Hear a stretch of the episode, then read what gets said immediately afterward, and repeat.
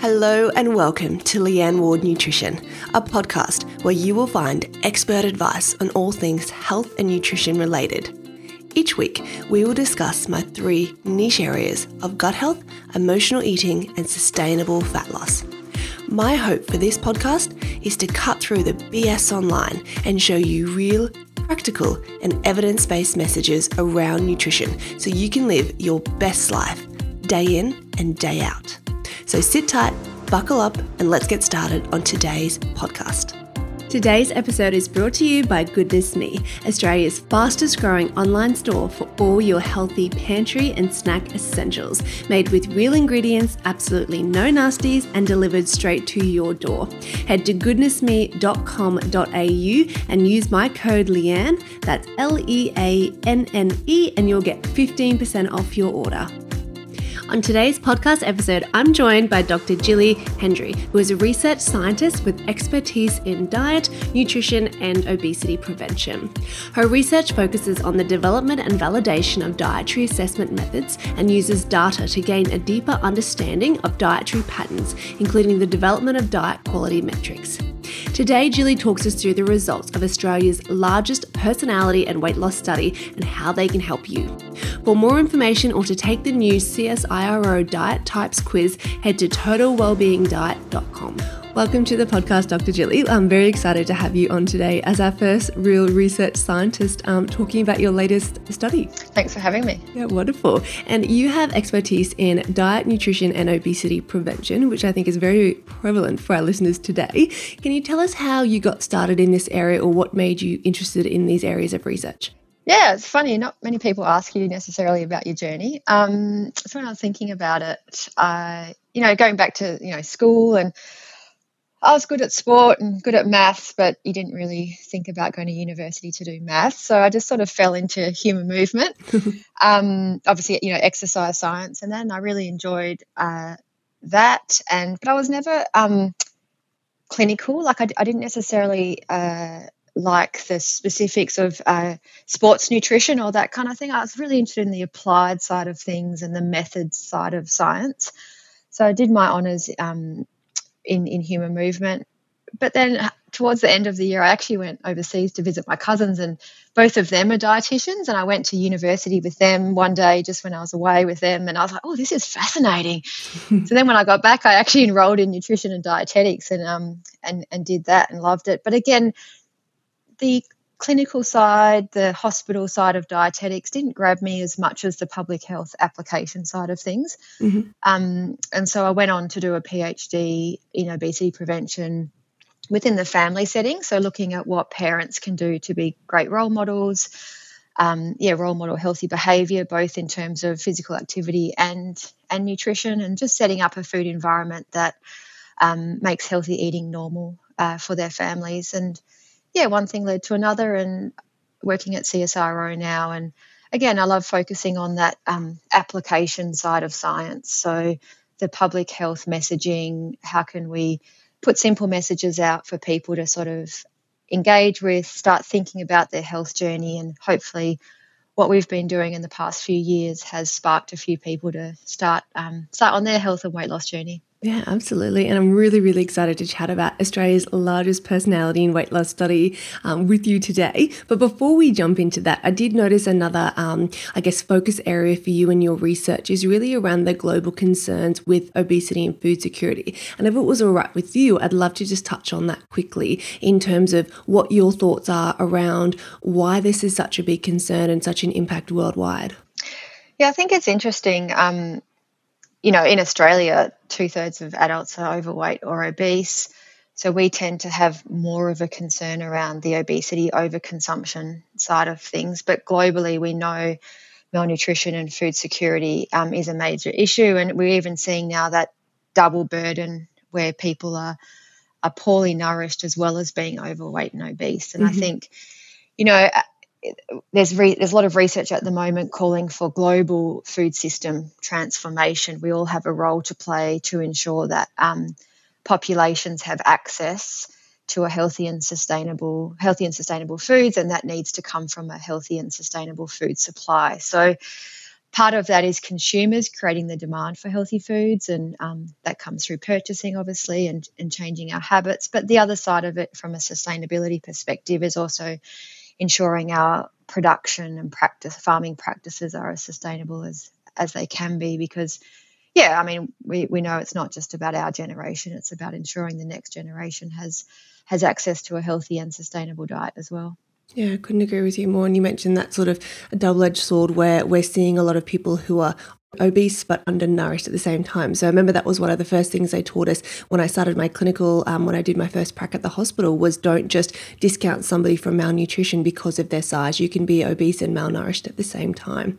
Exactly, and we know that those energy dense foods that do increase your risk of, risk of weight gain don't tend to have the nutrition or that density in, in, in beneficial nutrients that that the more healthy foods do. So you do you can definitely eat enough kilojoules um, without necessarily getting adequate nutrition. Yeah, and it's a scary thought because I remember just before I left the hospital a couple of um, years ago, we had a patient um, who got diagnosed with scurvy, and that was something that I just had never ever seen in my career. And it was something that we thought, you know, was long gone in our sort of in our community and you know in 2021 or whatever year it was in it's like it we're seeing these diseases and rickets and these undernutrition i guess vitamin and mineral deficiencies when there really is um, there is that global concern as you mentioned with just these vitamins and minerals because we can get in a hell of a lot of calories but are we getting in the right nutrients to also support um, some of our requirements as well which is a, it's a scary thought to see some of these um,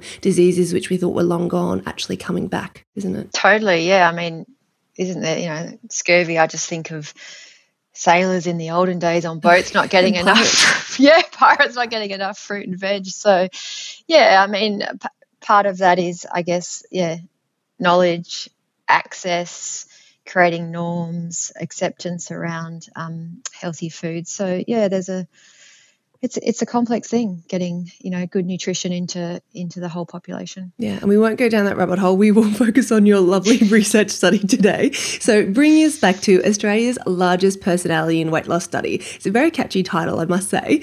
Um, can you tell our listeners at home what led you to to do this research? What were you looking at and why Yes, I mean, as we touched on briefly, there's there's a number of factors that influence what we eat, um, and we were really interested in understanding from a behavioural perspective. So I worked closely with behavioural scientists who have a background in psychology. So we were keen to understand those behavioural characteristics that influence what we eat and why we eat. Um, because some of these can help us in our health and weight loss journey, and some of these can be a, a little bit challenging in our health and weight loss journey. So, we uh, about four or five years ago, we launched something called the CSIRO Diet Type Survey. And we've been collecting data through that over the last four or five years. And we've currently um, analysed 245,000 people who have, who've done this survey. And that's given us some great insights into um, those different dieting personalities amongst Australians and what strategies we might be able to develop to help support people to work with what they've got. So it's not about changing your personality, it's about recognizing your strengths and weaknesses and then choosing strategies or a, a, program that that really suits what you've got to, um, to give you the best chance of success. Absolutely. And I really like that concept because so many of us try to change our lifestyle to fit a diet versus the other way around, trying to do some wonderful, healthy behaviors that fit our personality or that already fit our lifestyle. Because when we think about the behavioral aspects, it's going to last long term compared to if we're trying to shift and mold ourselves into something like a ketogenic diet, but we actually really love carbohydrates. Like it's just not going to last long term, is it? No, exactly right. And that's what it's about uh, long term sustainable weight loss, creating new habits for yourself. So, some of those things that don't suit your lifestyle or your personality are going to be harder to implement. You're going to have to do a lot of work changing things around you. If you've got a family, we all know how difficult it is to sort of be on a diet if it doesn't suit what your kids like or you know anyone else in your household like. So finding the right diet in terms of the macronutrients and its profile is one thing, but then those strategies and how you implement that is vital because, you know, we want this new diet not to be a diet, to be a new way of life. And to do that, the energy cost of doing that, so, you know, how much it takes to actually follow that really needs to be nothing. You know, you don't really need to feel like you're on a diet. It just needs to be something that blends into your life really easily. Mm, absolutely. And one of my favorite quotes, and I've said it time and time on my potty before, is nutrition is a science, but eating is a behavior. And I really like um, the study that you guys have done because you've focused on that behavioral aspect because I think so many of us can understand or appreciate what healthy is. I think a lot of us get that, you know, a salad is probably a better option than a cheeseburger, but it's actually implementing those behaviors on the day to day basis when you've had a long, hard, stressful day, when the kids are driving you insane, when you've just homeschooled all day, you've worked from home, you haven't had any time to yourself, and you're like, man, ordering Uber Eats right now looks really appealing.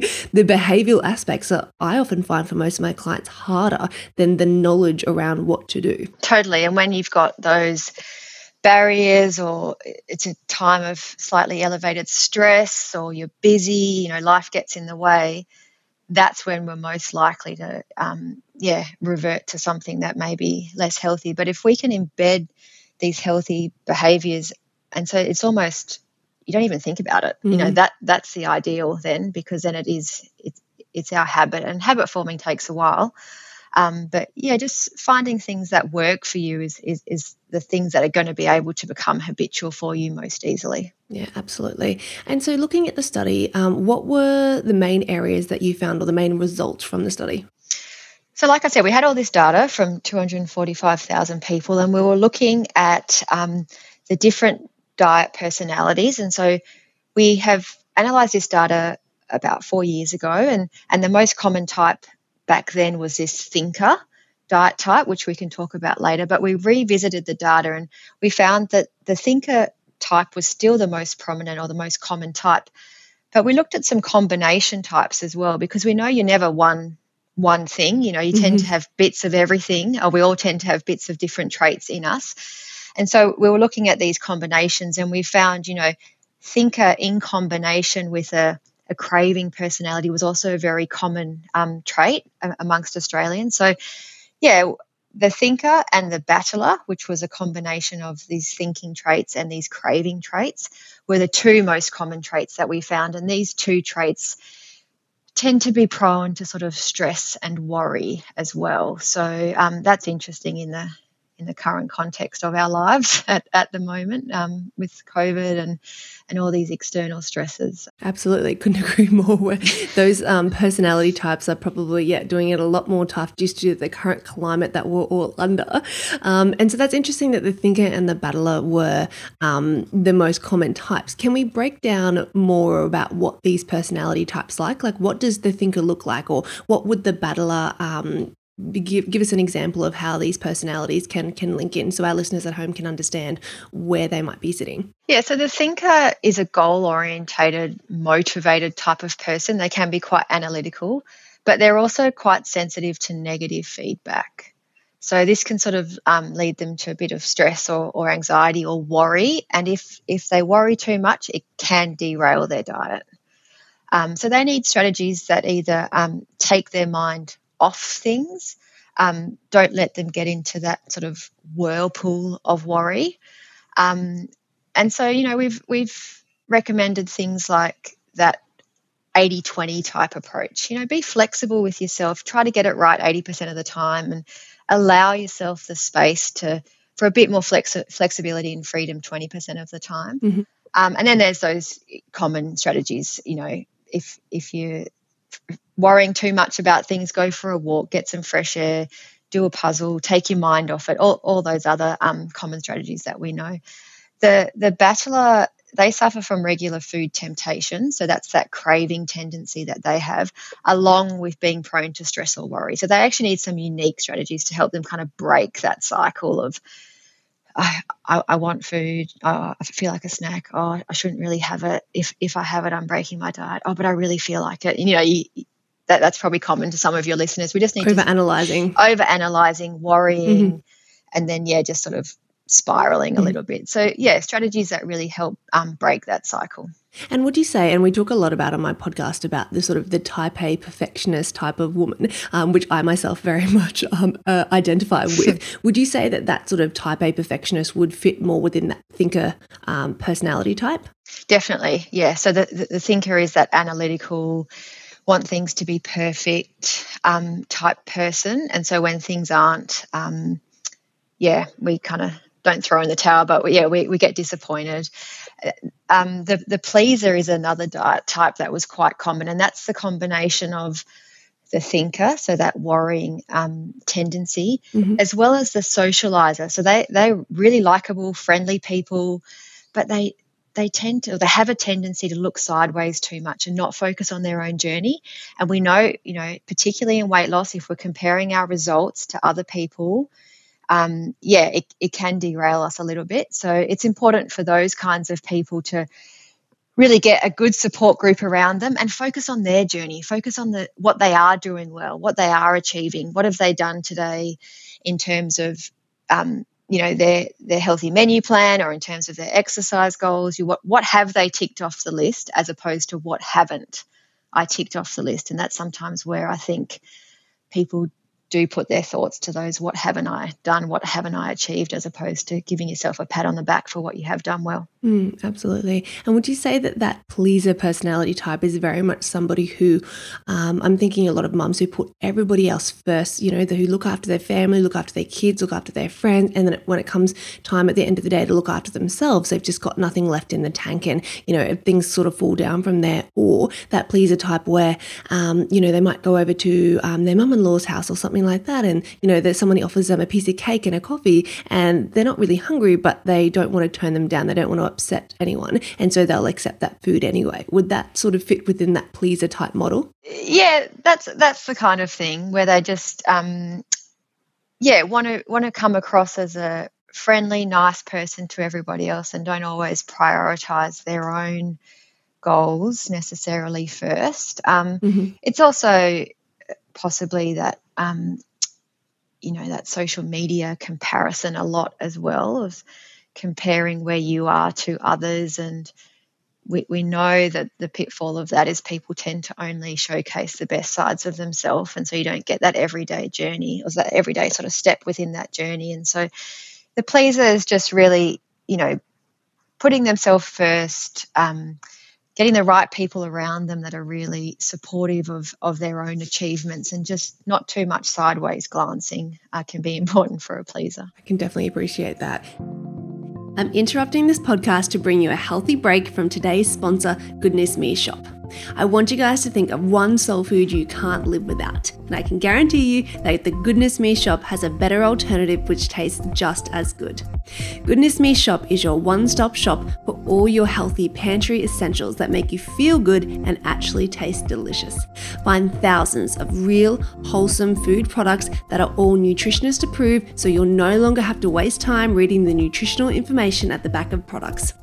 With over 3,000 products, whether you're shopping for yourself or your whole family, including the fussiest of kids, you'll find products everyone will love. See why Goodness Me has over 60,000 customers that rave about them with their exclusive 15% offer for all my listeners. Head to goodnessme.com.au and use my code Leanne, that's L E A N N E, for 15% off.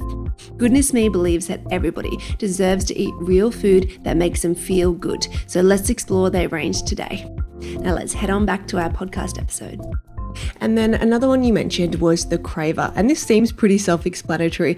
Is it the type of person that constantly craves either the sweet food or the salty food or the, you know, the carbohydrate rich foods? Is that, is there anything else that would encompass, I guess, the craver personality type? Yeah, I think the name's a bit of a giveaway. Um, they, they do experience strong food cravings. And this can sort of lead to overeating in those tricky situations. So, um, you know, particularly in in the world at the moment, we've got just abundance of food. We, I think you know researchers have described this as an obesogenic environment where mm-hmm. we've got easy access to to empty kilojoules everywhere we go. So um, the craver needs to be careful of that, whether that's a partying, a party, a social setting, at work, their own pantry.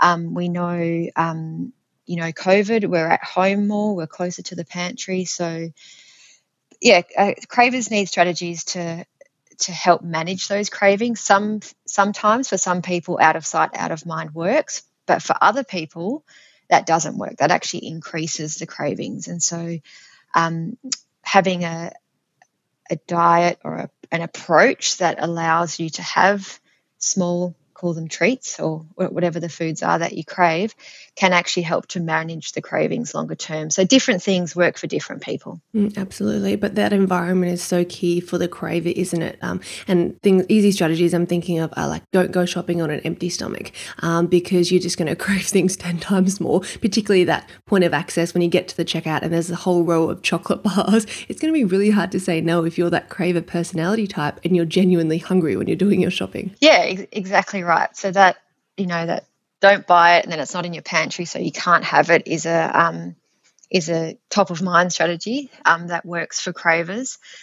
But again, as we were talking about earlier, what we really want to do ideally is to build that willpower, that resilience, those strategies within yourself that you can manage those cravings because at some point you will have those foods around you. And so you need to have those strategies to manage that. Ideally, they're not around you all the time. So I think at home, an out of sight, out of mind type approach can work um, for people. But yeah, we, we're really more about building the strategies, building giving people the techniques so, so that they can manage this um, longer term. And we've got two personality types left. We've got the foodie and we've got the socializer. And I think I definitely, I might be a blend of some of these, but I think I definitely identify with these bottom two as well. a lot of dietitians are foodies, definitely. They're passionate about yep, all things yep. food. Um, we love, you know, as a dietitian as well, we love creating uh, new meals, trying new recipes, preparing good food.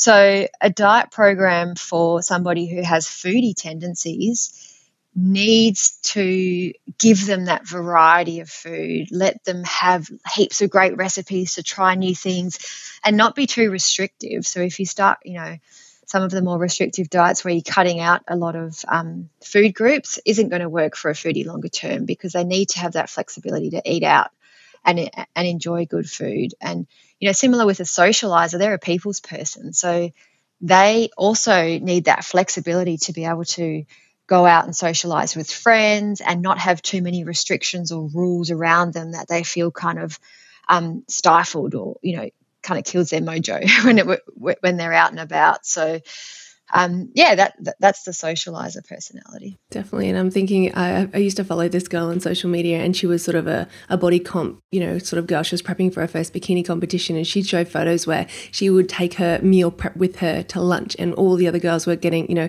ordering from the restaurant, and she'd sit there with her little Tupperware of her lunch. And I'm just thinking, she's definitely not the socializer or the foodie personality type because I could not do that. that that's amazing willpower right there. Um, she obviously has a clear goal in mind that she's determined to achieve. But more the thinker.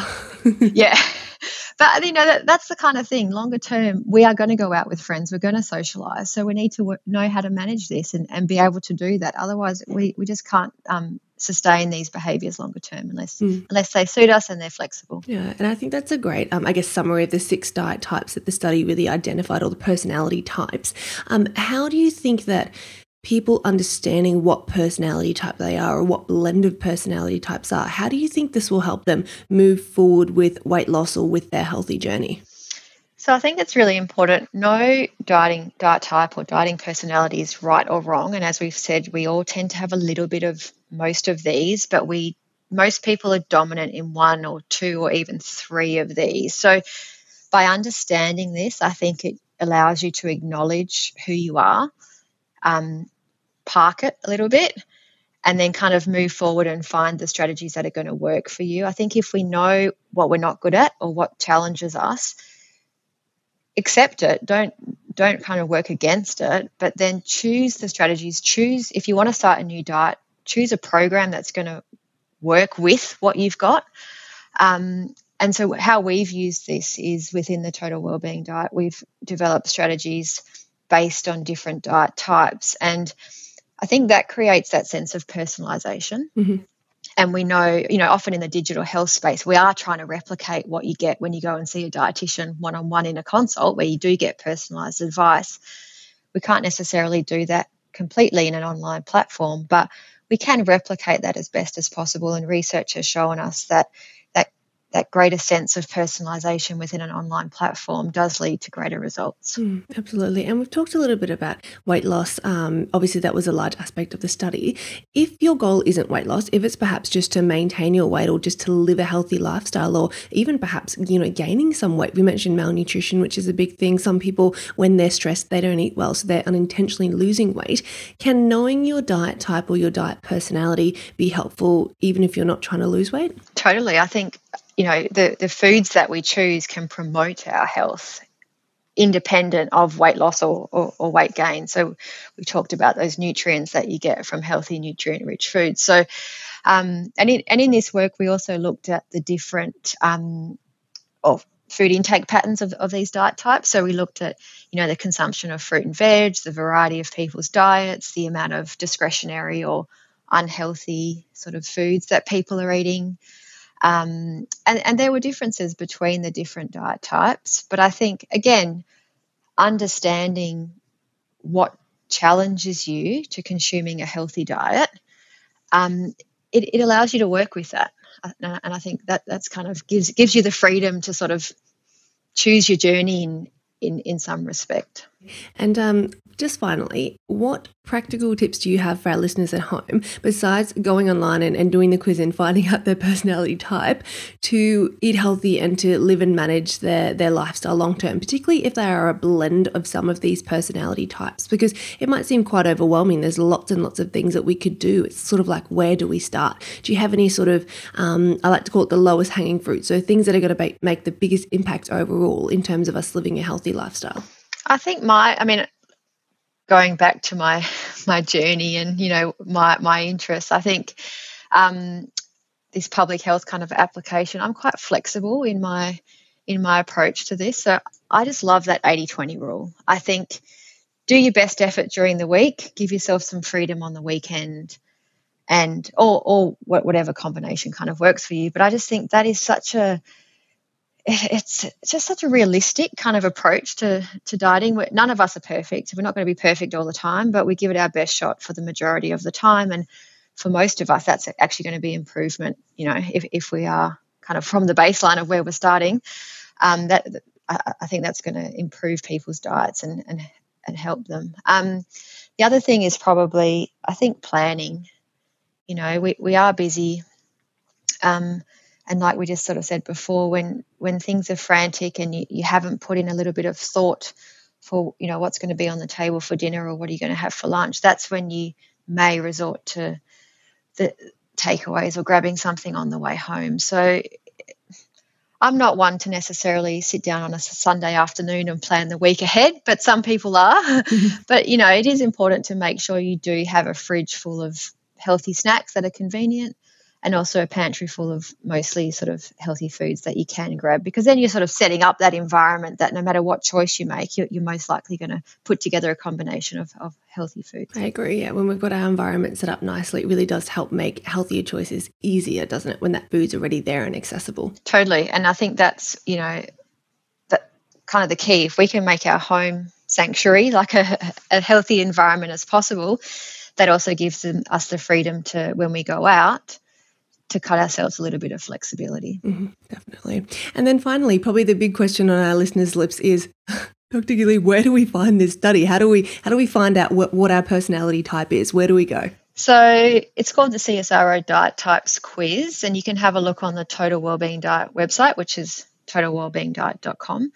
And then all of our research can be found at csiro.au. I think a lot of dietitians and health professionals listening would be curious to go back through that research and, and read a little bit deeper into it, which is great. Um, and just to clarify, the quiz is free, isn't it? You don't have to pay, you don't have to sign up for anything. Yeah, so the, the quiz is free, and when you when you do it, you'll receive some um, personalised feedback in like a, a results page, and then if you choose to, you can go on to join the Total Wellbeing Diet, but the quiz part of it is is free for everyone. Wonderful. Well, I'm very excited. I must admit, I haven't done the quiz yet. It was on my to do list today, but I ran out of time. I prioritised making my, my morning breakfast and having my coffee out in the sunshine this morning. So I'm, I'm, guilty of that, but I do intend to go and do that quiz and, and find out what my diet personality type is. But I very much hazard a guess I'll be within that overthinker category. I, for one, am one who meal preps out on a Sunday, plans my week in terms of my meals. So that analytical overthinker and probably a little bit of a socializer foodie as well. But I'm interested to see if what I think it is will will match the um, quiz results as well. Yeah, if we've done our science right, hopefully you are what you think you are. and it's no surprise. Wonderful. Well, thank you, Dr. Julie, for coming on the podcast today. It's been a pleasure and really interesting to chat through our personality types in terms of um, weight loss because it's it's a very novel idea and it, it's fun, it's easy, um, and I can see it catching on very quickly. So, pros to you and the team um, for coming up with a really innovative and fun way um, to help people along their healthy healthy journey and their lifestyle. Thanks for having me. It's been fun to chat.